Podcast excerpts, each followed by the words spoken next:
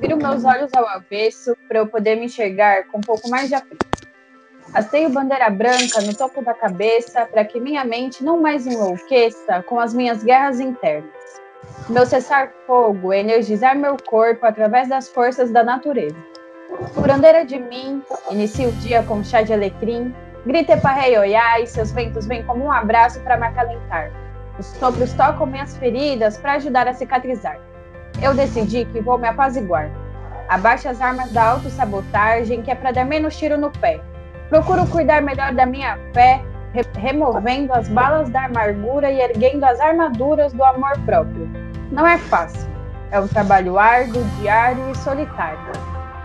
Para minha sobrevivência, tenho que ter a consciência de que eu não tenho poder sobre o meu passado, mas sim sobre meu presente e meu futuro. Por isso destruo os muros do pretérito que enrijeceram meu coração. O amor acabou no momento em que a barriga cresceu. Quem dizia fechar comigo não fechou. Típico do homem fraco, de espírito opaco, que pouco sabe sobre responsabilidade. E na hora que a vida exige um pouco mais de habilidade, as pernas bambeia, não segura o rojão e se esconde que nem moleque fujão para debaixo da saia da mãe. No nascimento do filho, estava na festa com os amigos. Deu salve e não fez nem questão. E para somar, a violência obstétrica que veio para deixar sequelas. A cicatriz da episiotomia não autorizada me lembra através da dor que um momento que deveria ser sagrado se tornou de muito má praga, um trauma que eu trabalho para que seja superado. Para ressignificar, se o tempo fecha, a solução para o meu peito aperreado é vir cortando a tristeza com machado. Enquanto corto raízes do meu próprio mal, entendo que chorar não me torna um ser vulnerável. Na verdade, chorar me retorna ao nível estável. Quando necessário, os olhos água, dependendo do dia até trovejo. As dores com, com a chuva e assim as passagens se abrem menos tudo. Meu, meu corpo pediu para repensar a estratégia, porque as guerras externas estavam adoecendo as pernas. Estava ficando difícil andar por me resgato e me cuido, prestando atenção em cada descuido, que é para não descuidar mais de mim e ficar viva mais um dia. Olá, sou André, eu tô aqui com a Nayara, essa foi a poesia dela. Ela é grafiteira, poeta, faz, é professora de linguagens, participa da Feira das Mães, Feira Livre das Mães. Também tô aqui com a Bárbara, ela é doula, herveira, também faz poesia, que faz kit de banho, escalda-pés, óleos, tinturas, amuletos, é, com a Gabriela, que é doula também, é, faz absorventes de pano, ecoabsorventes, trabalha com placentaria, com compressa de ervas, também é grafiteira. E com a Lita, que é serigrafista, organizadora do evento Rolê das Mães. E todas são mães, estão na luta aí, são mães ativistas. E uma coisa que eu acho interessante em vocês, assim, que eu achei legal, um ponto em comum, é que vocês promovem a desconstrução da imagem da mulher e da mãe perfeita, né, do glamour da maternidade e de conceitos fora da realidade da maioria das mães que precisam trabalhar e não podem contar com uma rede de apoio ou com, com genitores do, do, das suas crias, né? E aí eu faço um gancho com, com o trabalho autônomo e com a autogestão que permite que as mães tenham uma fonte de renda fora do sistema e com uma rotina mais flexível para dar conta das demandas dos filhos e poderem trabalhar ao mesmo tempo. E aí eu queria saber de vocês, se vocês já eram autônomas antes de serem mães, se foi uma escolha, uma falta de, de opção, atrelada à necessidade, como que se deu esse processo da, da autogestão para vocês e do trabalho autônomo? É, eu posso É, com, com relação ao, ao retorno da mulher mãe no mercado de trabalho, ela é, ela é bem difícil. Eu tive muitas barreiras, no caso de. Já começa a entrevista, né? Que é quem vai cuidar do seu filho. Uhum. É, a gente, eu encontrei muitas barreiras no sentido de. Além perguntas né, que são bem constrangedora também a questão de quem iria cuidar da minha filha, né? Porque a escola não tinha, ela ia para uma creche na cidade de Guarulhos, não tinha uma a tarde toda, tal. Então eu tive que virar, fazer trabalho, posso fazer nosso sustento, só que tem CCLT. Então foi meio que foi meio que forçado, assim. Tive que buscar o meu, o meu caminho. Por mais uhum. que eu tivesse a formação da, da faculdade, tive que me virar, diminuir o valor do meu trabalho para poder manter meu sustento. E através desses freelances eu acabei fazendo ah, como serigrafista, né? E assim eu consigo manter minha renda com o meu trabalho. Mas a CLT era uma vontade e mas assim muitas barreiras eu encontrei depois da maternidade. É muito complicado. A gente eu tive uma dificuldade por é, já estava muito velha além de estar tá velha no mercado de trabalho tinha isso da maternidade que parecia que eu tinha nascido de novo e tinha me perdido profissionalmente sabe? Tipo, uhum. então foi bem complicado para mim tipo para eu voltar. Legal essa foi a Lita e quem a Bárbara como que foi para você Bárbara então, é, antes de engravidar, eu não era autônoma. Eu trabalhava, na verdade, eu engravidei muito nova, né? Eu tinha 17 anos, eu tinha acabado de sair da escola. Uhum. E a maternidade me obrigou a muitas coisas. Na verdade, assim, eu assim que tive meu filho, fiquei um ano com ele sem trabalhar, porque a licença maternidade era risível. Quatro meses do dia que eu tirei, eu tirei ainda umas três semanas antes dele nascer, que ele demorou. Então, quando acabou minha licença maternidade, meu filho tinha recém feito três meses. Não tinha com quem deixar ele. Eu saí do trabalho que eu estava, pedi as contas. Fiquei um ano só cuidando dele, porque também não tinha com quem deixar, não tinha como deixar numa creche. Ele ficou uns dois anos na fila de creche aqui em São Paulo, né? E aí, quando eu consegui colocar ele num lugar que ainda teve que ser particular, porque seguia na fila aí das creches públicas, eu trabalhava para pagar. E aí sempre foi uma grande questão assim aliar a maternidade com a carga horária de trabalho e sempre tinha que fazer um corre para alguém ficar com ele, alguém pegar ele na creche.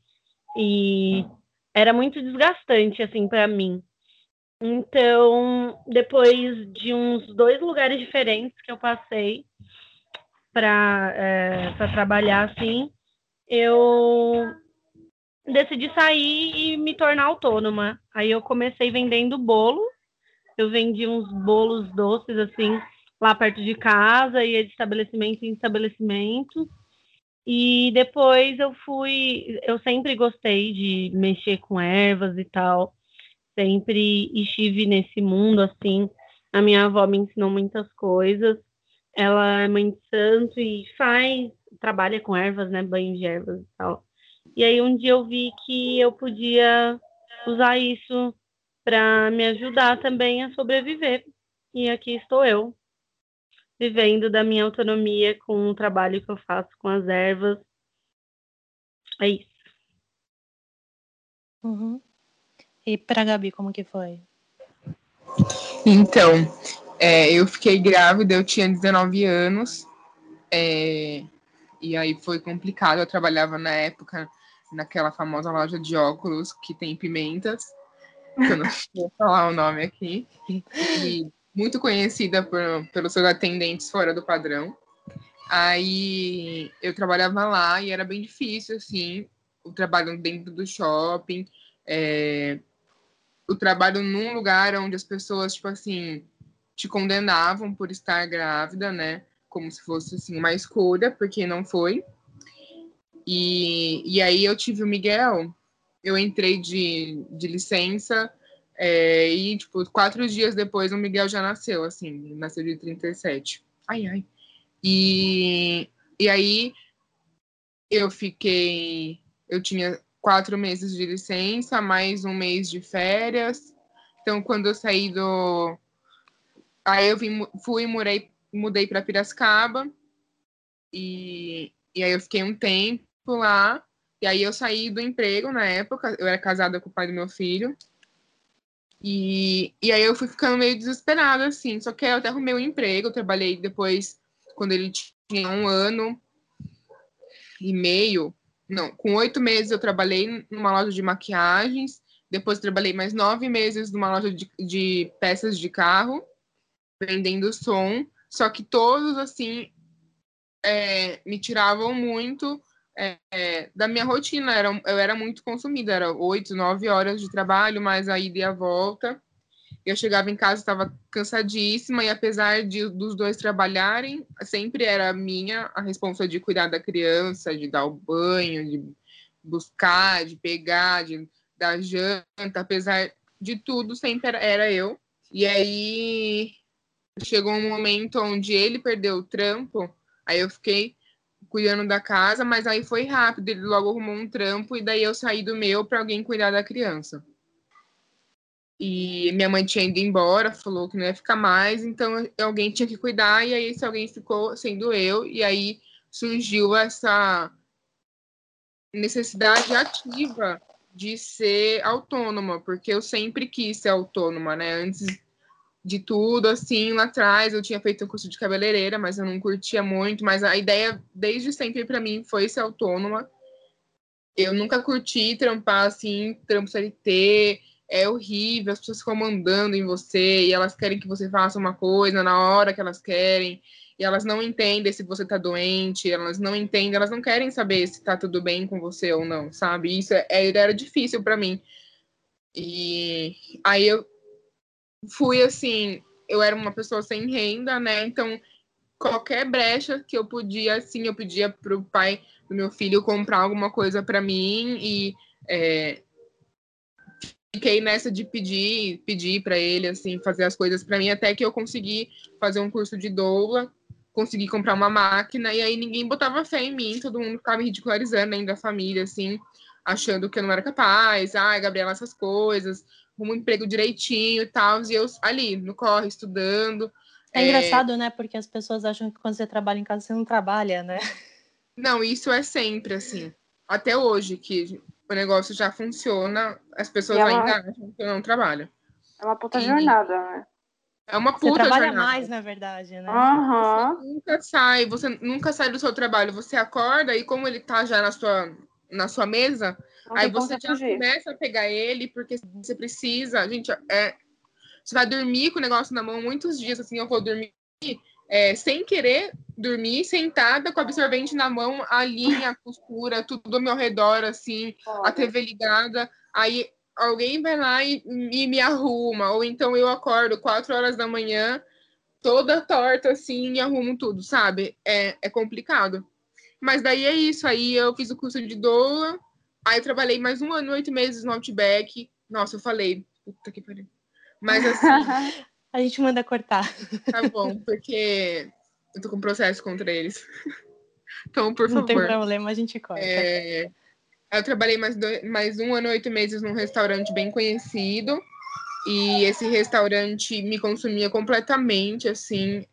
Além de ser um, um trabalho humilhante, onde eles viviam humilhando a gente, era um trabalho que te consome por inteiro, sabe? O, não tem um horário de pausa, nada, era complicado. Daí, eu, durante esses um ano e oito meses, eu comecei a buscar muito essa autonomia, até que eu fiz um meu absorvente, aí uma mina, eu contei para uma amiga, essa amiga contou para uma amiga que me pediu um dia, tipo, tava na minha casa, de boa, a menina falou: "Ah, eu tô aqui, tem como você vender para mim?" Eu falei: "Olha, eu nunca fiz para vender, mas eu posso fazer para você então". E aí eu fiz Aí vendi a primeira para ela, falei, nossa, que fita, né? Aí a Lita ia se formar, e foi a primeira vez que eu vendi oficialmente o meu trampo, porque ela ia se formar na faculdade, eu queria muito ir, eu não tinha dinheiro para ir. Aí eu falei, ah, vou meter o louco, vou aqui anunciar no grupo. Anunciei no grupo, tipo assim, eu vou, eu fui, paguei o rolê, que era a ida e a volta de Piracicaba. É, sabia, eu, amiga. É, amiga, daí eu ainda fiz um rolê com ela, a gente foi no Sesc, e aí depois ainda voltei, acho que com 200 reais para casa. Daí eu falei, nossa, mano. Aí é, foi subsequente, assim, no mês eu tirei 200, no outro eu tirei, tipo, 600, no outro mil, aí já foi Natal. Nossa, no Natal a Bárbara viu, tava abolado, assim, tipo, eu fui entregar no metrô, passei o dia inteiro, daí eu falei, é, acho que dá pra sair. Aí dia 10 de janeiro é, eu tive minha libertação, eu pedi a, a, demissão finalmente. Foi o dia mais legal da minha vida, assim. Foi o dia onde eu tive a, a chance de dizer, ó, oh, eu não quero mais, e tudo bem se eu não quero mais, porque eu tenho como me suprir. Aliás, eu ganho mais do que vocês me e pagam. faço meu horário. Eu faço meu horário, eu, eu mesma me escravizo, sabe? Eu mesma me coloco eu, eu mesma não me dou horário de almoço, então assim, pelo menos sou eu, sabe? E aí, assim, eu virei autônoma. Aí eu comecei a atender mais com gestante e tal, e tô nesse caminho. Legal. E a Nayara? Cadê a Nayara, gente? Então, eu tô aqui. É, eu atualmente estou na CLT por questões de, assim, né? Esse começo da autonomia foi bem complicado. Eu já trabalhei como autônoma, mas por questões de, ah, não sei dizer assim, né, mano? Ah, mas por várias questões eu fui para a CLT e eu engravidei com 19, e aí eu estava sem trabalho. E daí, assim, nem o pai do Cauê tinha trabalho, eu também não tinha um trabalho, e aí eu trabalhei vendendo, trabalhei com vendas, é, vendendo perfumes, vendendo cosméticos, é, para tentar levantar um dinheiro para criança, é, porque eu também não, não ia conseguir emprego grávida nunca. E, tipo, eu estava procurando emprego e nunca que eu ia conseguir emprego grávida, então, assim, por uma questão de necessidade mesmo, é, fui para autonomia, trabalhei por um tempo, e, e aí depois eu comecei a trabalhar na minha área, né, porque eu sou estudante de letras, então, depois de muito tempo, né, assim, tipo, eu já tinha, sei lá, dois anos, dois, três anos, comecei a trabalhar na minha área, e aí eu fiquei desempregada de novo. Então, assim, eu trabalhei como autônoma nos tempos que eu estava desempregada. E o último emprego autônomo, o último trabalho autônomo que eu fiz foi com torta e foi o que eu mais gostei. Eu tenho muita vontade ainda de, de voltar a trabalhar com as tortas. Tortas maravilhosas, inclusive. Sim. Obrigada. E a, e a, Feira Livre das Mães, você faz é o que exatamente? Então, eu expunha as tortas e também eu ajudava na organização da Feira Livre das Mães. Uhum. É... A Lita também está na organização. Da, da Feira Livre tá... das Mães? Eu. É, na da Feira das Mães tem duas feiras, né? Não, essa, essa aí é o Mummy Dub. Eu tô aqui, Mas, então... Ai, desculpa, me confundi. Relaxa, amiga. Mas então, é, o evento, ah, o é... dela é o rolê das mães. É, é o rolê das mães, pode crer. E aí, é, onde então. é que então. acontecem? O rolê das aí mães? A feira... Ou a feira livre? As duas. O rolê das mães acontece acontecia na matilha cultural. E a, e feira... a feira livre a feira... a feira livre das mães acontecia no na ouvidor, na ocupação ouvidor. E daí eu trabalhei com as tortas durante o tempo que eu estava sem um trabalho fixo, porque querendo ou não, assim, né, é... me dá um certo conforto, porque quando eu estava vendendo, trabalhando com as tortas, tinha dias que dava certo, tinha dias que não dava certo, e era também algo que eu estava iniciando, né, e e aí também, assim, não consegui uma outra coisa que se tornou difícil né, durante esse meu processo de conquistar a autonomia é a faculdade. Porque são muitos os horários, não me deixa sobrecarregada, assim. E aí eu trabalhei com as tortas durante alguns meses e foi muito bacana é, esse trabalho que eu desenvolvi com as tortas, porque por mais que eu né, tenha tido dias muito ruins, eu também tive dias muito bons, aprendi muitas coisas, foi um aprendizado muito bom para mim. Só que por questões assim de necessidade mesmo, de eu sentir um aperto na questão financeira, eu fui para a CLT. E daí por enquanto estou na CLT, mas eu não tiro a autonomia ainda de vista da minha vida não, até porque trabalhar na CLT tem tudo isso que a Gabi citou, né, de ter que passar por várias situações, assim, por precisar mesmo de um, de um dinheiro fixo ali todo mês para suprir todas as necessidades da criança. E aí são algumas humilhações, né, mano? Você tem que se submeter a certas coisas. Algumas tantas milhões, né? é, algumas tantas.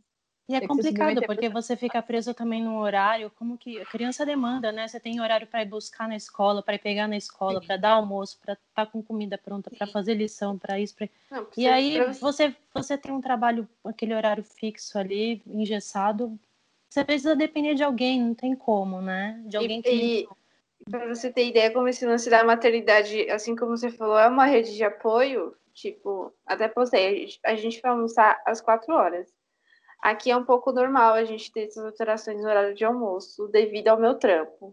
E o cliente exige, a gente tem que ir. Eu tenho a gente, olha que loucura. Eu tenho que ir. Eu tanto e que, eu. tipo, tanto que eu tive que tive que ir e fazer entrega na freguesia do outro, tá? Saímos daqui da Zona Leste e vai fazer isso, assim, é mó, é mó rolê, assim. Então, se a gente. Aí minha- a minha cunhada ficou hoje com a Maitê, mas nem sempre tem alguém para poder olhar a Maitê e eu às vezes fico com encomenda parada. E não é por uma, tipo, estou com preguiça, ai, hoje não vou levar. É porque eu não posso. Ou eu não fiz almoço, ou porque eu tenho que levar um dentista, ele nasceu uma bolha na gengiva, sabe? Tipo, coisas acontecem. Ou eu simplesmente estou doente. Então, é, não dá, assim, às vezes, sabe? Tipo, administrar sem uma rede de apoio é foda. É, e trabalhar que fora também, né? Como que você vai fazer com a criança quando tem que levar em algum lugar? Não é toda hora que você pode ficar saindo do trabalho. O Enquanto pessoal o que esquece me que a gente tá na pandemia. né? Eita porra. Desculpa. Enquanto mães, a gente já tem um trabalho, né, mano? É uma carga, É. assim, pesadíssima. A gente é super responsabilizada pelas crianças. Várias não têm uma rede de apoio ou uma rede de apoio muito mínima, que normalmente são as mães pelas mães mesmo, outras mães que podem te ajudar e ficar com seu filho, seja a sua mãe ou qualquer outra mãe, porque é isso, né? É, é nós por nós, só a gente Uhum. sabe o tamanho da carga que a gente tem e como isso realmente é um trabalho. É um trabalho não remunerado ainda e que não tem férias e que você não tem outra saída, assim, né? E que não tem como processar, porque um trabalho CLT a gente processa, esse aqui não tem como, não dá, não dá. Vai processar quem? Né? É verdade. Devia ser processado, mas enfim. Eu Uhum. sinto, às vezes, mano, que por as pessoas estarem dentro desses trabalhos é, de CLT, assim, registrado, elas cobram das pessoas autônomas, é, independente de qual, da subjetividade que essa pessoa tem, qual é a vida que essa pessoa leva, quais são as responsabilidades, o que leva ela até ser autônoma, é, elas não pensam sobre isso, elas realmente é, querem que você tenha uma atitude como uma empresa tem, tá ligado? Só que uma empresa tem aquela mão de obra explorada que faz a produção, né? A mão de obra explorada que produz a, o material para ela, a mão de obra explorada que faz o, o marketing deles, a mão de obra explorada que eles têm ali para cuidar é, do Instagram deles e, e sabe? E assim, aquelas pessoas quando estão ali, elas só estão para trabalhar para aquela empresa ali. Só que o trabalho autônomo, ele é dentro de casa. Então, dentro da minha casa, eu tenho é, as questões da casa, que é a limpeza, né? A organização da casa, porque é impossível você trabalhar num ambiente. Porque, assim, na empresa tem a, a turma da limpeza. Aqui não, aqui quem, a turma da limpeza é a gente, né? E aí quem vai limpar o banheiro é a gente. Aí também tem a, a lá na empresa tem o refe, refeitório, ou eles te dão uma marmita, ou eles te dão um vale-refeição. Aqui quem faz a comida somos nós.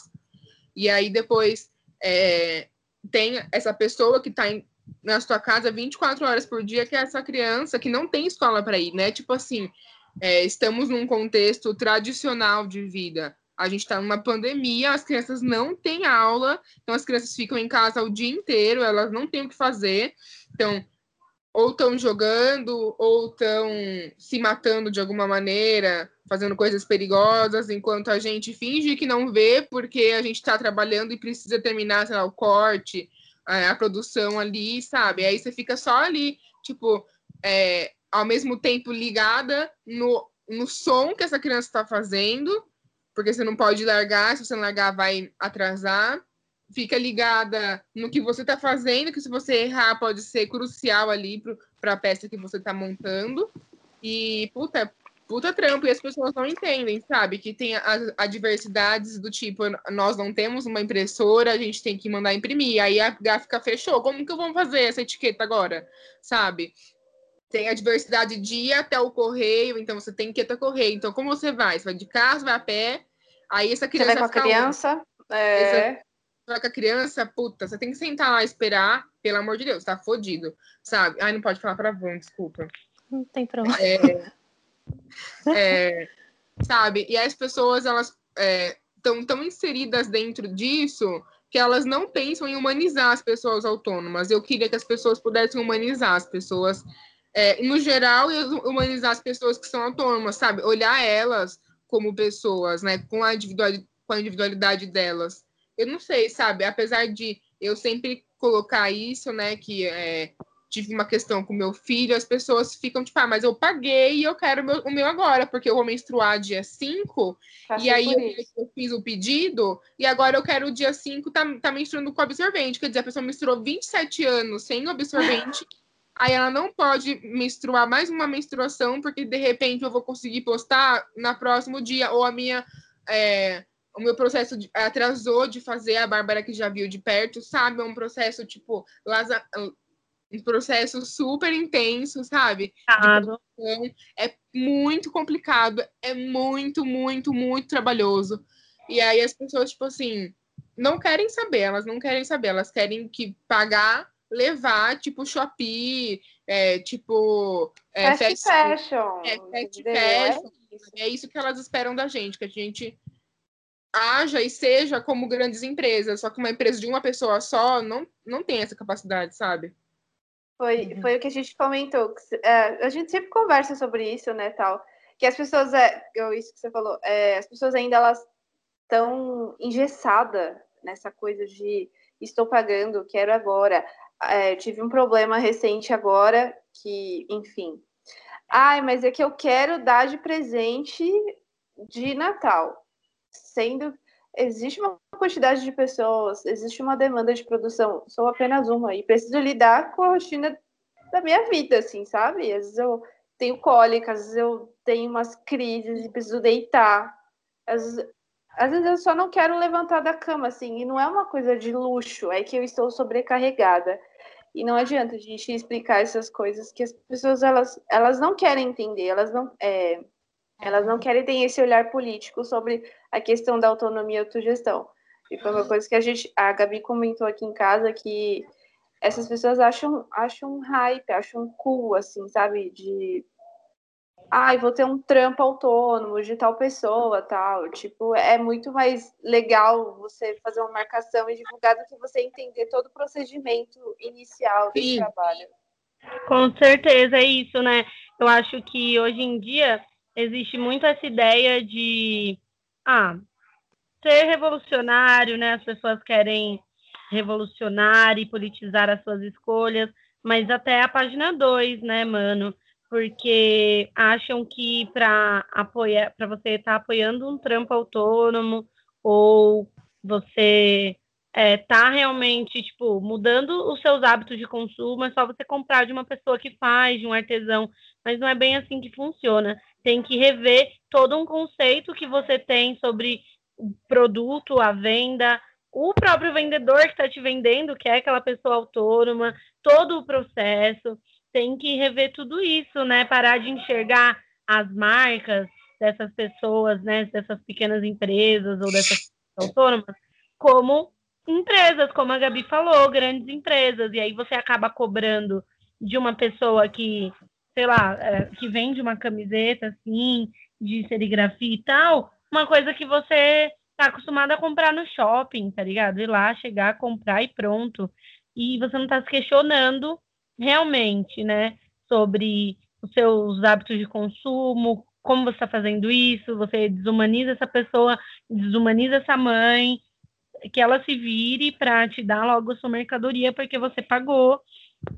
Foda-se se ela é mãe, se ela tem várias outras coisas para fazer dentro dessas mil e uma jornadas que a gente tem enquanto autônomas, porque você está focando no produto, né? Aí é desumanização, mano. É, É. Isso me lembrou um trecho da, da música do Cólera, que é aquela. Você precisa trabalhar, você precisa sobreviver. E é exatamente isso. As pessoas elas têm um entendimento, a gente está ali para servir elas, entendeu? Tipo, por mais que essa pessoa ela tenha uma consciência política, ela não quer, ela não quer entender, ela não quer dar um passo para trás, de ter uma compreensão sobre o- que aquela pessoa que está ali atrás de uma marca te- tem uma mulher, tem uma mãe, uma mãe solo, faz um trampo sozinha, não sei o quê. É bem complicado. Que a gente ainda tem essa- esses dilemas, essas questões da maternidade e conciliado com a autonomia tem sido puxado. Para mim, ainda mais na pandemia, creio que para todas. Com certeza absoluta.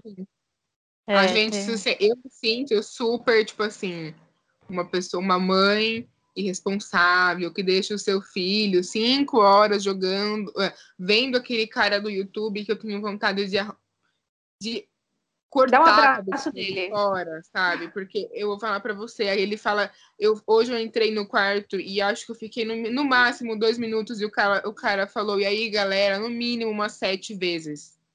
Então, galera, e aí, galera? Tipo assim, muito chato, sabe? O cara fala um monte de coisa aleatória, nada a ver, sabe? Eu deixo meu filho lá assistindo o negócio. Tá bom, filho. Vai pra fora, Floquinho! Desculpa, gente. É... E... Ah, daí é isso. Tipo assim... Esqueci, porque eu fiquei...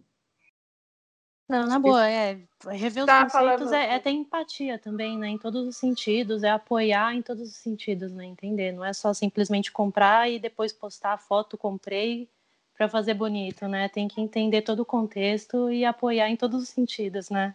Acho que é um Exatamente. pouco isso também. Exatamente. Legal. É, outra questão interessante que eu, que eu vejo assim na fala de vocês é, é o resgate dos saberes ancestrais, a manipulação de ervas, é- os amuletos, os banhos, o trabalho de vocês como doula, da placenta também, que vocês fazem, a, a Gabriela e a Bárbara, né?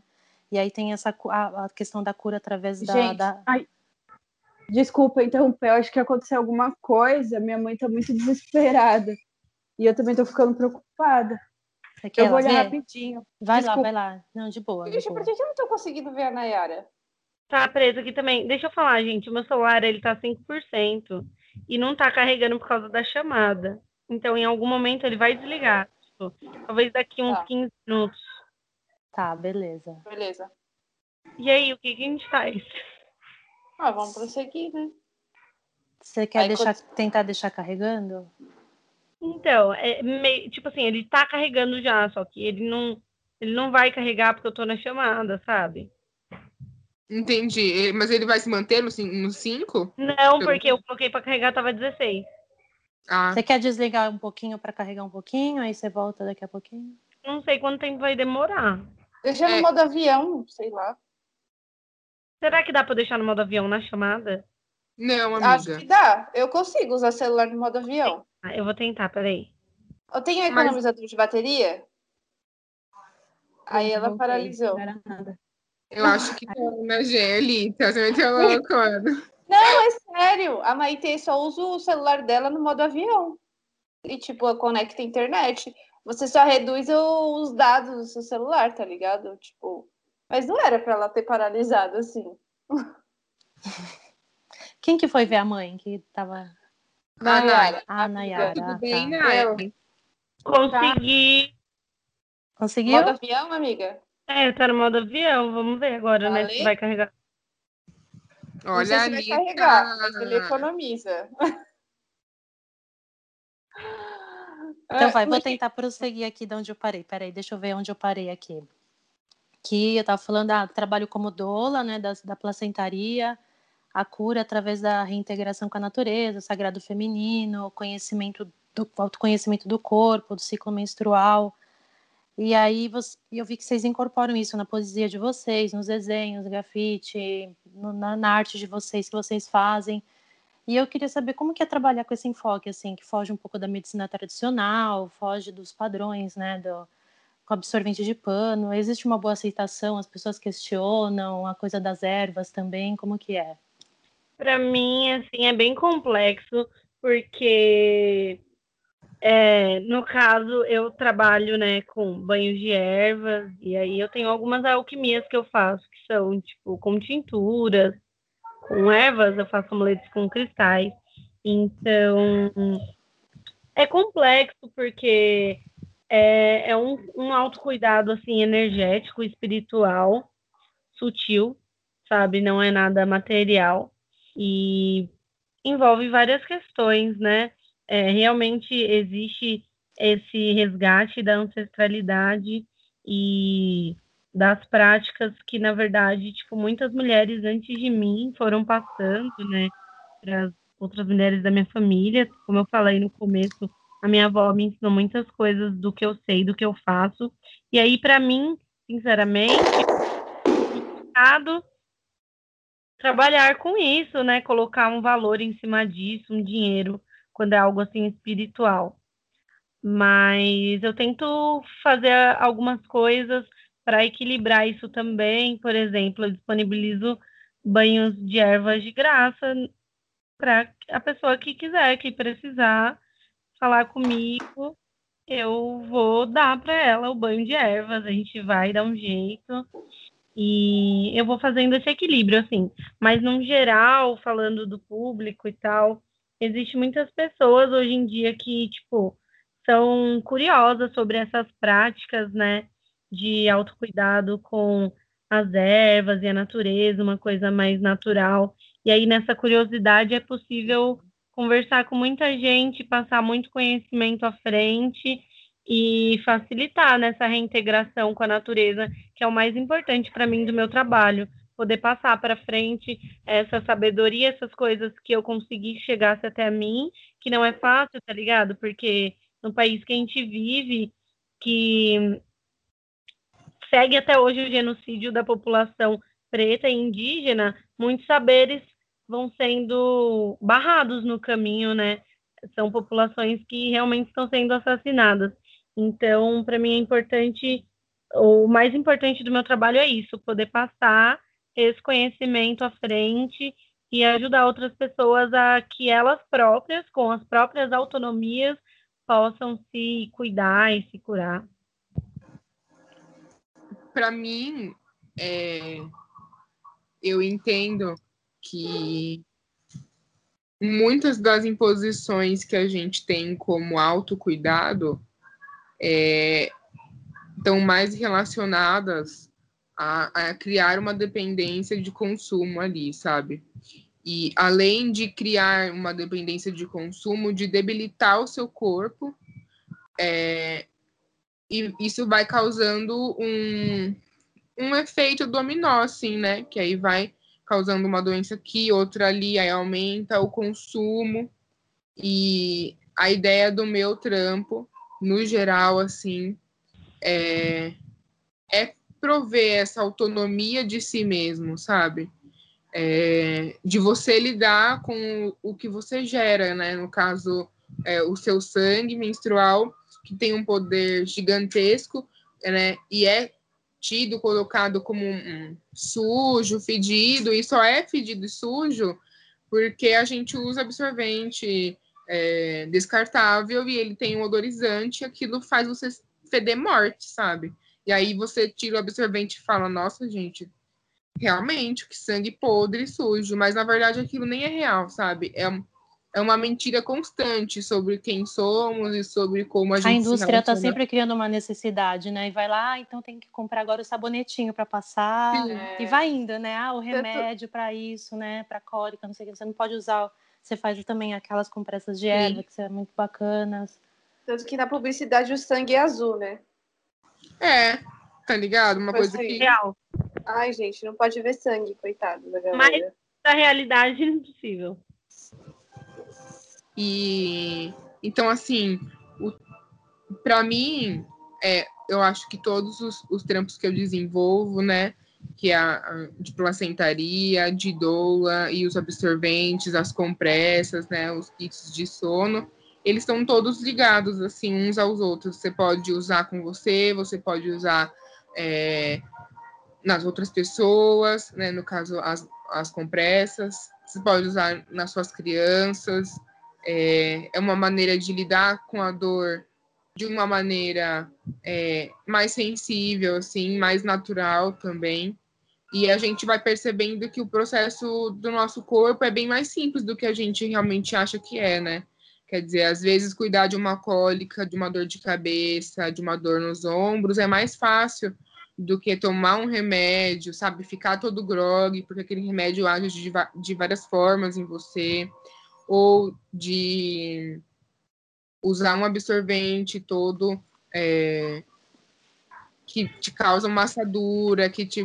É, nossa, é horrível, assim, no caso eu que sofri violência obstétrica, eu tenho 13 pontos de episiotomia, e, e esses pontos, toda vez que eu uso absorvente descartável, eles ficavam muito assados em carne viva, e eu trabalhava em pé, andando e correndo dentro do restaurante, chegava no fim do dia, era eu ia embora literalmente com a perna aberta, assim, porque eu não conseguia mais fechar a perna, tava doendo muito, eu tive que fechar a perna assada o tempo todo, porque não podia andar assim na loja, né? E então é um processo de se recuperar, sabe? E de se recuperar e de entender que as outras pessoas podem, podem se recuperar disso. As pessoas têm muitas questões chega bastante dúvida para mim, sabe? Tipo, é, de como lava, ou então de quanto aguenta, e se realmente não mancha. As pessoas têm uma noção de que a gente menstrua litros, tá ligado? E é, é bem pouco que a gente menstrua, mesmo que seja um fluxo forte.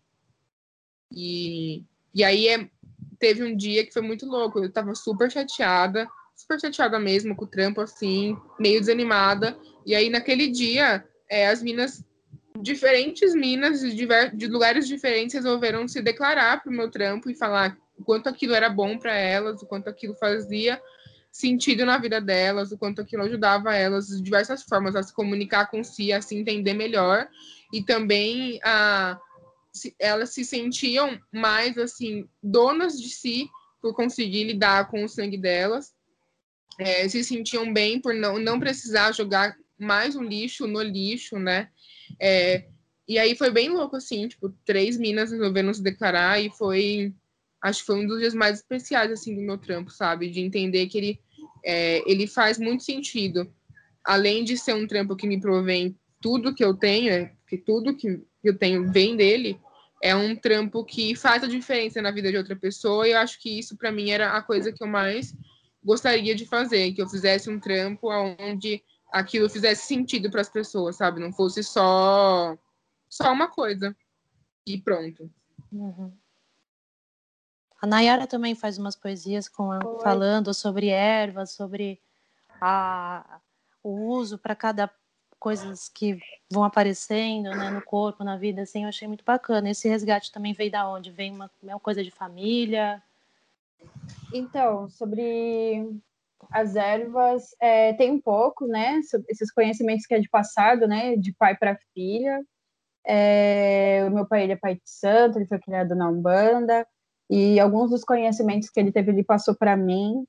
E assim, passei por vários, várias situações com a maternidade, né? Ainda mais é, nessa parte mais psicológica, de, de, maternidade afeta muito essa questão psicológica, então é, como uma forma assim de me resgatar mesmo. Comecei a me buscar, me voltar mais para a ancestralidade, para me erguer assim. Então, e, e foi muito importante isso para mim porque me trouxe bastante autonomia sobre o meu corpo, sobre eu me observar, entender o que eu estou sentindo e também de saber do que eu preciso, né, e de não ter que ir numa farmácia, de não ter que consumir, assim, grandes marcas, e de buscar já em casa, ou então, sei lá, em qualquer jardim, às vezes, tem um boldo ali, um, um guaco, e, e daí eu comecei a trazer isso para as minhas poesias, assim, né, porque a poesia, acho que tem esse... É, é que eu sou das letras, né? Então eu tenho esse, uma relação com a palavra. É, eu acredito que a palavra tenha muita força e quando a palavra é disseminada, você pode chegar em outras pessoas, né? E transformar é, outras pessoas também. E essa questão das ervas, para mim, tem essa importância de ressignificar e me trazer força para me ajudar com a maternidade. E para mim é importante nesse sentido, assim, porque é algo que de fato fortalece, né? Eu me volto para minha ancestralidade, me volto para onde eu vim, é... e também me aproximo, né, com meus, meus ancestrais próximos, né? Meu pai, por exemplo, é uma pessoa que veio antes de mim, é... minhas avós, enfim, ancestrais que estão, que estão próximos e, e posso conhecer mais da minha história, né? Saber um pouco mais quem eu sou. E daí isso para mim é bastante importante nesse sentido. E levar isso para as poesias também é mais importante ainda, porque não fica só guardado para mim, né? É importante levar isso para outras pessoas, sobretudo, e também trazer, é, misturar com essa coisa da maternidade, porque são formas da gente ter autonomia sobre o nosso corpo, sobre a nossa mente e poder se resgatar, sabe? Ter coisas que nos, que, que nos fortaleçam, mano, porque a sociedade está o tempo todo é, e também a gente com as nossas rotinas. É, por exemplo, no meu caso, que eu tô de home office, né? Então, e a minha sorte é que eu trabalho num lugar que é flexível os horários. Então, meus horários são bem picotadinhos. Tipo, eu trabalho de manhã, depois Cauê acorda e tem que parar para dar café, para para dar lição e depois voltar a trabalhar. E também tem a faculdade. Então, são responsabilidades que demandam muita energia e que, e, e que gasta muita energia e que deixa bastante sobrecarregada e que deixa exausta, assim. E também existem outro, outros aspectos, né? Várias coisas que vão linkando essa questão da solidão, de às vezes não ter alguém muito perto para amparar psicologicamente. Então eu busco isso nas ervas, assim, tomar um banho de alfazema, tomar um banho de rosa branca, isso já muda bastante a minha energia e é algo assim que me resgata, assim, que me devolve a minha saúde, sabe? Que me ajuda a fortalecer a minha saúde. Bacana. Sim, amiga. Porque de alguma forma eu acredito que essa medicina atual, assim, é, ela te dá. Ela só te dá a resposta, assim, do tratamento. Ela te dá três comprimidos e já era, sabe? É, eu sinto falta de que a gente pudesse ter acesso é, aos processos do nosso corpo, sabe? No sentido de que é, tanto isso com relação a parto, quanto às doenças do corpo mesmo, muitas vezes é, o médico que está ali te atendendo, ele não entende que o papel dele é como educador, né? O médico, ele é um educador da sociedade, ele deve te explicar o que acontece com o seu corpo, o que te causa é, determinado, é, de, determinada doença, sabe? Ou sintoma, né? O que, o Até um processo de parto, né, amiga? Exatamente. Coisa simples, né? É uma abordagem geral, que eles, eles nunca estão te dando uma, uma resposta. Tipo assim, ah, eu tô com dor em tal lugar, ah, é normal. Quer dizer, é normal para quem? Porque eu nunca tive isso, sabe? Não tem Cada como você explicar. Exatamente. E com o trabalho de doula, você é barrada, assim, nos lugares, pelos médicos, pelas pessoas que ah. trabalham nos lugares? Olha, já uma vez eu, eu, a moça tentou me barrar, mas assim, como a gente sempre faz o cadastro antes e sempre é, o hospital já fica ciente de que a gente vai participar, então dificilmente acontece, mas assim, acontece muito de o fato de você estar tá ali é visto por eles como uma grande ameaça à rotina de vida deles.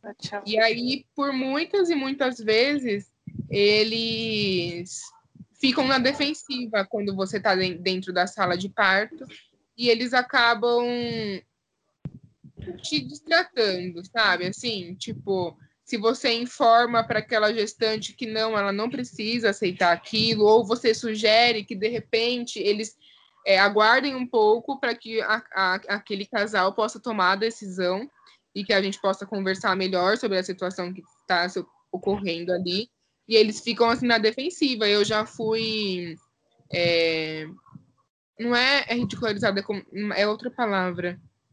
Quando você é mal falada, assim, no lugar, é, eu fui fiz um trabalho... Difamada. Difamada, é.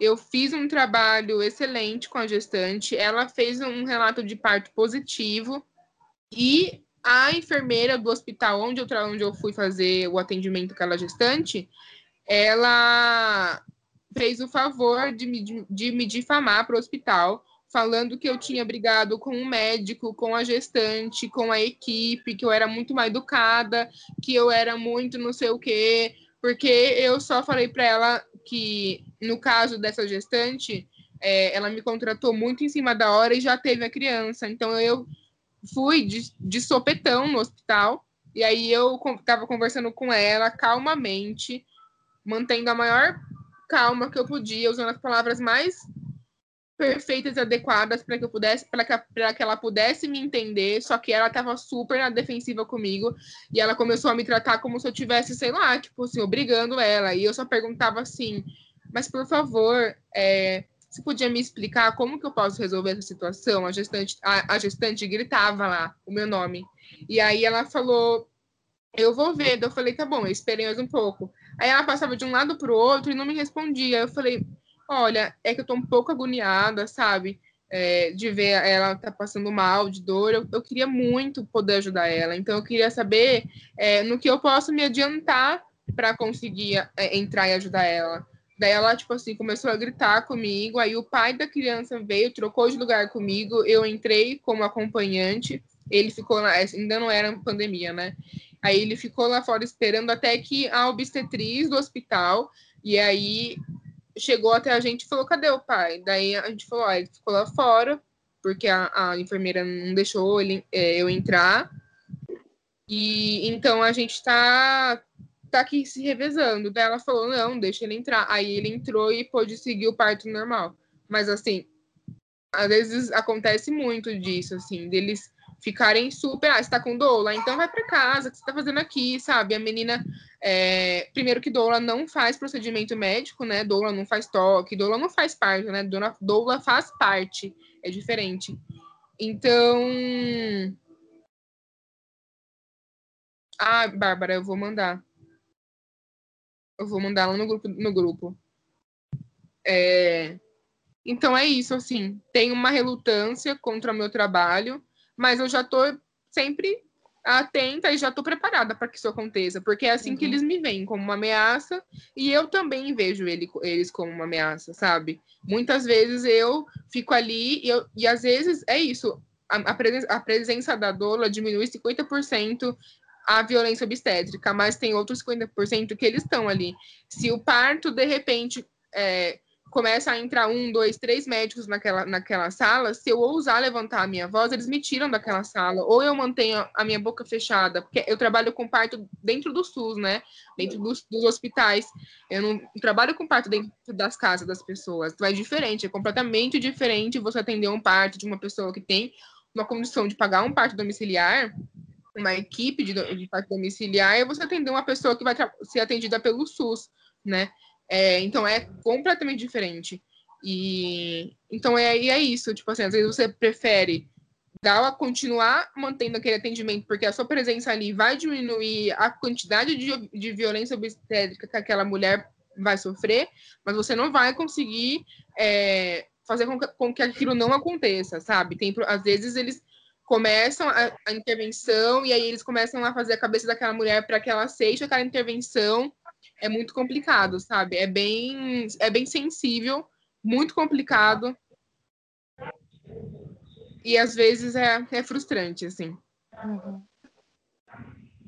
E agora falando um pouco sobre ativismo contra o machismo, o sistema patriarcal, e eu vejo isso na arte de vocês, no trabalho que vocês fazem, e me referindo um pouco sobre umas situações que eu vi que pessoas contestando, né, a, a, arte de vocês, a estampa, acho que da Lita, de uma camiseta que você fez, um grafite também que, que a Gabriela fez, que eu acho que atropelaram, foi uma coisa assim. E, e é, queria saber se isso é uma, é uma constante, né? Essa, essa, a mulher já tem essa luta constante, né? De poder ter o seu lugar de fala e tal. E E aí você ter essas pessoas que querem invalidar o, o nosso discurso, né? É uma, é, uma, é uma constante isso? Como que vocês lidam com isso? O tempo todo. E sabe o que é mais engraçado? A, a Gabi passou por uma situação, o cara atropelou escrito punk, né? Tal. E eu tive um problema, nada, nada contra. O que eu quero dizer é que para uma a cena antifascista ela é majoritariamente composta por homens brancos, cis, héteros. Muitos deles são pais, pais. Muitos acadêmicos. É, e assim, é complicado a gente lidar com isso, sabe? Eu acho que isso dá uma dá uma atrasada, sabe? Em todo. Não que nos pare, isso não vai parar a gente. Mas, assim, é bem complicado. A gente sempre tem homem querendo desfazer do nosso trampo. Assim, isso é sempre. Eu, pelo menos, tenho. É... Ai, porque essa do cara foi, assim, excepcional, cara. E ele, a estampa, qual que era mesmo? Nada mais ah, do que ser mãe, né? Ah, sabe, quer fazer uma estampa pro pai? Você vai lá e faz. O, até porque a ideia do punk é do it yourself. Vai, faça Amiga, o que aconteceu? O que? Você não sabe disso? Eu não. Eu postei estampa nova do Nada Mais Punk que Ser Mãe. Uhum. Apareceu um punk e falou assim: eu compraria, é, acho que assim, eu compraria se fosse é, tirasse a palavra mãe e colocasse pai. Ah, eu vou ter que fazer só uma, né? Porque não vai ter eu público para ele. É. Né? Chega a ser ironia, né? Parece que for... o. Ai, gente, desculpa, mas aqui parece ser muito irônico, né? Quando o cara fala um negócio desse, pessoa. Sabe, parece que tá te tirando, né? Ah, total. Não, não enxerga, não, não sabe. Até porque se for para fazer uma camiseta para pais que são é, ativos, né? Ativos que fala, né? Porque mãe não é ativa, só o pai que é ativo. Mas beleza. Mas se for para falar só dos pais presentes, eu não vou fazer camiseta mesmo, entendeu? Então eu, deixo falando, eu alopro mesmo, sabe? Porque eu acho zoado. O cenário, a cena underground, a sociedade inteira já tem um bando de macho ditando regras sobre o nosso corpo, sobre como a gente cria, sobre várias situações. E a gente tem que aguentar pessoas que têm o mesmo viés político, né? Tipo, é, contra o capital, não sei o quê, contra o patrão, e dá uma dessas, sabe? E, e tá aí, é uma situação que os homens não têm interesse em. Ah, porque homem não pode ser feminista, sabe? Não. Você não tem interesse, é, não, sabe? Você não tem interesse em entender sobre a luta da mulher, da mulher mãe, sabe? Você não.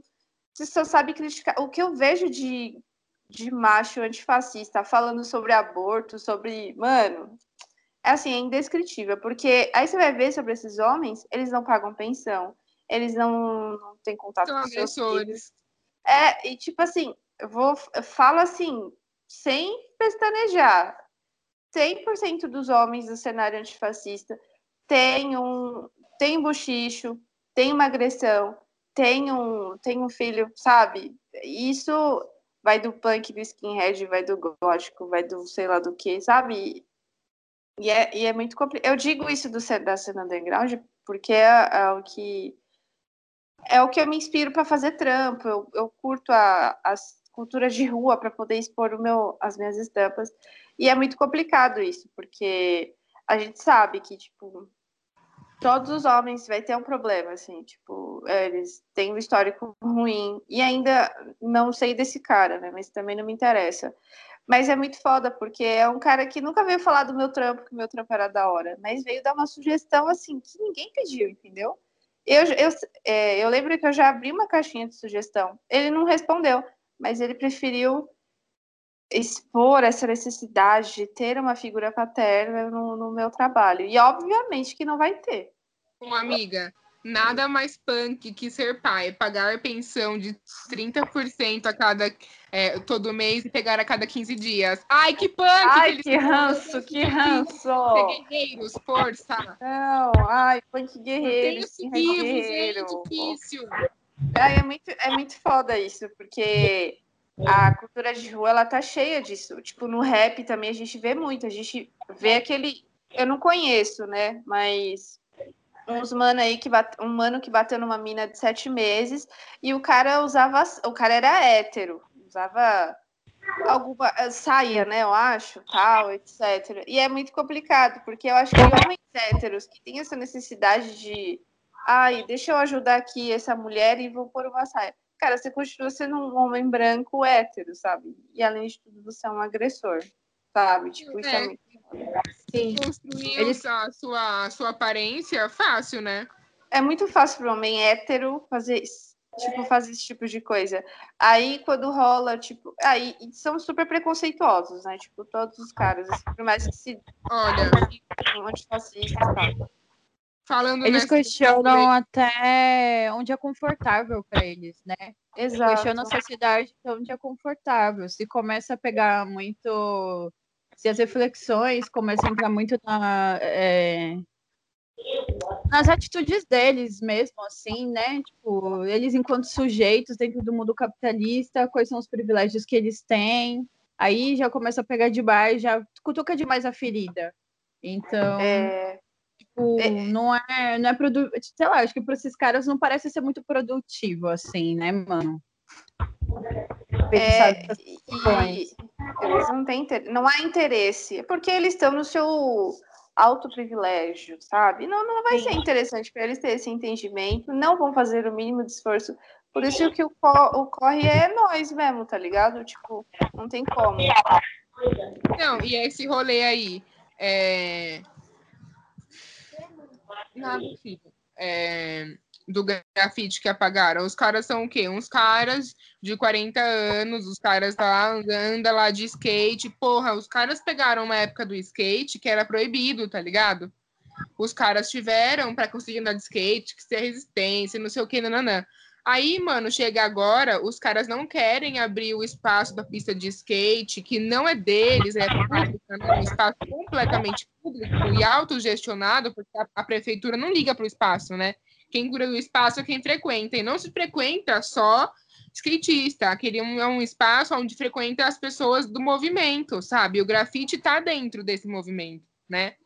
Mas aí o que eles queriam era que os caras fossem e pegassem os paus deles e colocassem na tinta e ejaculassem tinta pintando a parede com seus grafites masculinos. Era isso que eles queriam, é isso que eles esperavam. A- Essa macheza eram as toda, né? reclamações deles? Era porque eles não estavam contemplados dentro daqueles grafites. Eles não queriam aqueles Ah. grafites ali, porque não, não conversava com eles, Ai, não que era ódio. sobre eles. E amiga, o cara que, fa- que falou que ia me matar porque eu fui pintar de novo e falou que ele ia pegar a arma dele para acabar com a minha graça. Esse cara Ai, bate gestante, é um punk malabarista que vive vou de cidade falar, viu? O que, que eu falei? Bate em gestante, deixa a menina em cárcere privado, mano, de sete meses a menina. Aí os caras, tipo assim, jurando que eles estão ali no direito. O cara nem skatista é, nem do movimento ele é, tá ligado?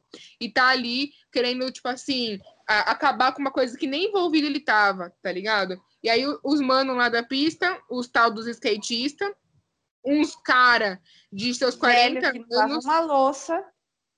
não lavam uma louça, tá ligado? Os caras, tipo assim, é, gritando que a gente não ia escrever o que a gente quisesse, a gente não ia fazer o que a gente quisesse, que se a gente quisesse, a gente é, podia até pintar, porque eles vão apagar, eles não estão nem aí, e não sei o quê.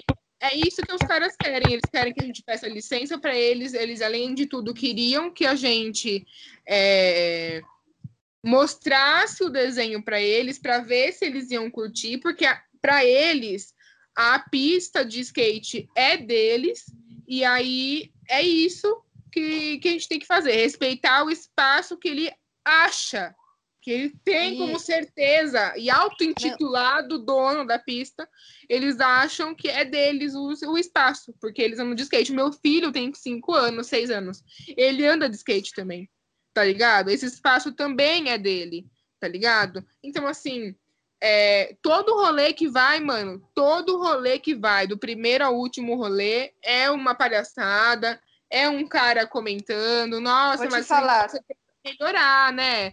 Nossa, mas olha, e- olha, se fosse você, você não queria ser igual o Cobra, que faz realismo? Meu filho, sabe, me respeita, todo rolê, ó, as minas conta, contam umas histórias muito mais cabulosas, fazem mais grafite há mais tempo, de estar tá pendurada, cinco minas fazendo um grafite, um cara sentado no chão. Chega um cara de moto e fala para ele: Ah, então, você que é o grafiteiro, e as minas lá pintando pendurada no andaime, sabe? Pariu. Tá entendendo? É, tipo assim, Amiga, comigo acontece coisas assim, de tipo, quando eu recebo mensagem, é, não sei se é uma parada meio machista, mas é engraçado. É, ah, eu queria comprar um, um, uma camiseta com vocês. Tipo, não, sou eu. Tipo, há sempre essa dúvida. Nossa, mas será que é ela que faz isso? Como assim, sabe? E é, e é esse negócio. Tem uma ligação que a gente tem, sempre tem que ter aprovação de homem, né? De macho. E sempre, e sempre, quando a gente sai, né, a gente tem uma treta com homem. É, sempre toda assim. vez. Toda, toda vez. vez. É, toda mano, enquanto mulheres é isso. Para eles não é interessante que a gente esteja nos lugares, eles não querem ver a gente, eles não querem que a gente te, se posicione, que a gente coloque a nossa cara, seja para pintar na rua ou fazer o próprio trampo. E ainda sendo mães, isso piora mais, né? Porque mães são mais marginalizadas ainda, mais excluídas socialmente, porque a gente vive numa sociedade que não é preparada para crianças, ela não é preparada para mãe dessas crianças também. A gente é hiper responsável pelas crianças. E questionada por eles. Tá, acha que criança é que tem que ficar parado, quietinho, não fazer nada. E aí, como a gente é hiper responsável por essas crianças, a gente tem que sair, botar a cara nas ruas com elas, a gente é excluída socialmente, porque é mãe, tinha que estar em casa, cuidando daquela criança. Como assim e... a criança está na manifestação? É Como assim essa mãe tá bebendo? Como assim essa mãe tá bebendo? Nossa, Nossa vou, vou pôr aqui no processo de guarda. Vou pegar a é. guarda dessa criança aqui. É, assim fez o pai da minha filha. Nada, né, mano? A gente tem que estar em casa trancada com as crianças, não pode viver, não pode botar as caras, porque é assim que eles querem a gente, né? servindo ao sistema apenas para procriar, criar novas pessoas aí para serem escravizadas pelo sistema patriarcal capitalista, enquanto a gente não vive as nossas vidas, né? A gente vive em função desses novos seres que vão seguir sustentando tudo isso. Sim, só para fazer um link com o que a Gabi disse sobre a cena do grafite, é, eu acho assim, né? A, a, cena de rua, de forma geral, ela é majoritariamente composta por homens, assim. E no grafite é muito é muito evidente a diferença de quando você cola num rolê só com mulheres e quando você cola num rolê misto. Quando você vai num rolê misto, mano, você conta cinco minas, tipo, e numa banca, sei lá, de uns 15, 20 machos, tá ligado? E é sempre isso, os caras pedem opinião, assim, ou os caras dão opinião, na verdade, que não foi pedida, querendo comentar Sim. o trampo das minas, tá ligado? Sim. E, e, e o que é muito diferente quando você sai com mulheres, para pintar com Sim. mulheres, assim, é uma diferença muito gritante, nossa, mil vezes melhor. E um negócio que eu tenho achado muito da hora também na cena do grafite é esse questionamento que muitas minas também estão levantando dentro das suas crios, dentro dos rolês, tá ligado? De questionar a postura dos caras, tá ligado? E assim, cortar amizade se for necessário também. Porque, mano, não dá. É muito homem.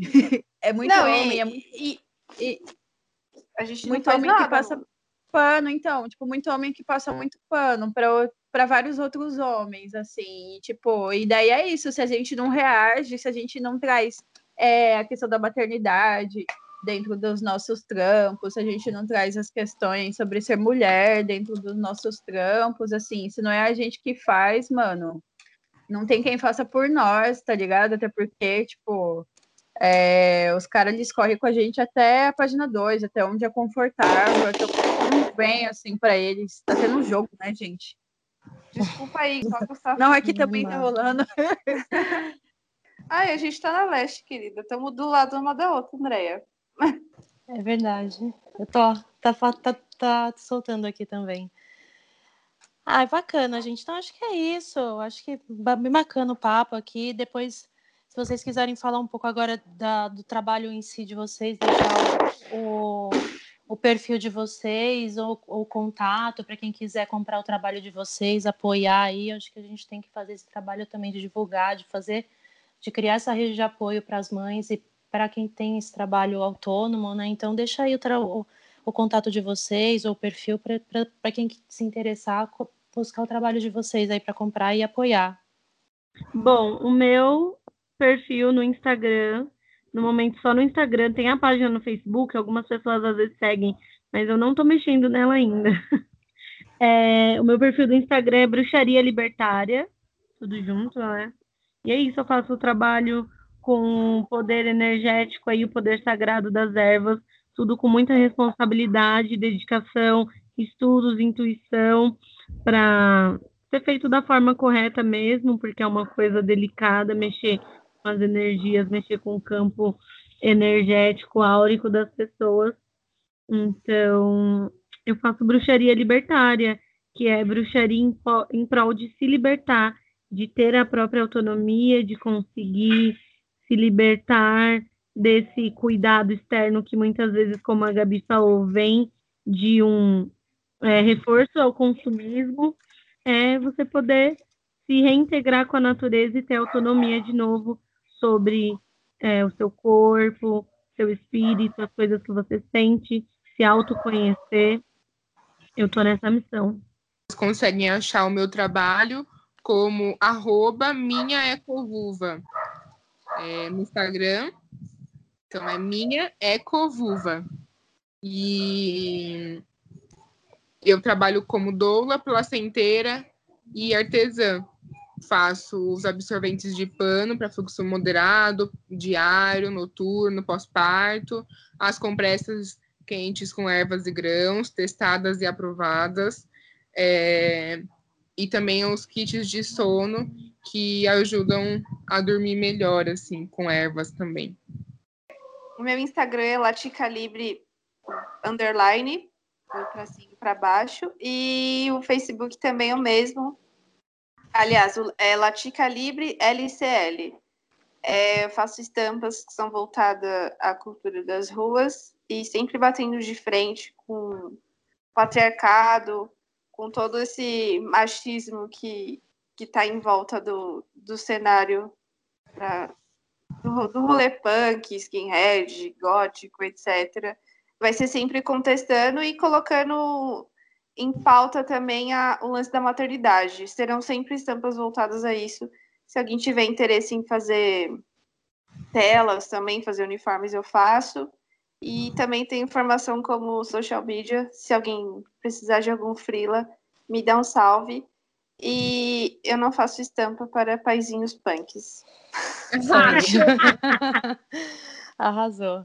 E a Nayara está fazendo alguma coisa para fora ou ela, por enquanto, não? Então, não. Eu, por enquanto, estou trabalhando só com CLT. Eu tenho meu Instagram, que é poucas.preta charme. Lá eu publico todos os é, meus poesias, meus trabalhos com grafite. É, e daí, se as pessoas quiserem me acompanhar por lá. Mas no mais, eu só estou no CLT e assim, de trabalho para fora que eu estou fazendo na área de letras, aulas particulares, revisão de texto. Então, caso as pessoas queiram entrar em contato, meu Instagram, poucas.pretacharme.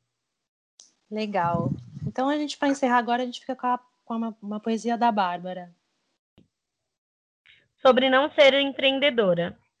A quarentena reforçou a romantização do empreendimento materno, que por fazermos nossa lei e não usarmos ternos, dizem que o mundo é muito belo. Mas me conta, como é possível produzir com a cria, que pendurada em você grita à noite e chora de dia?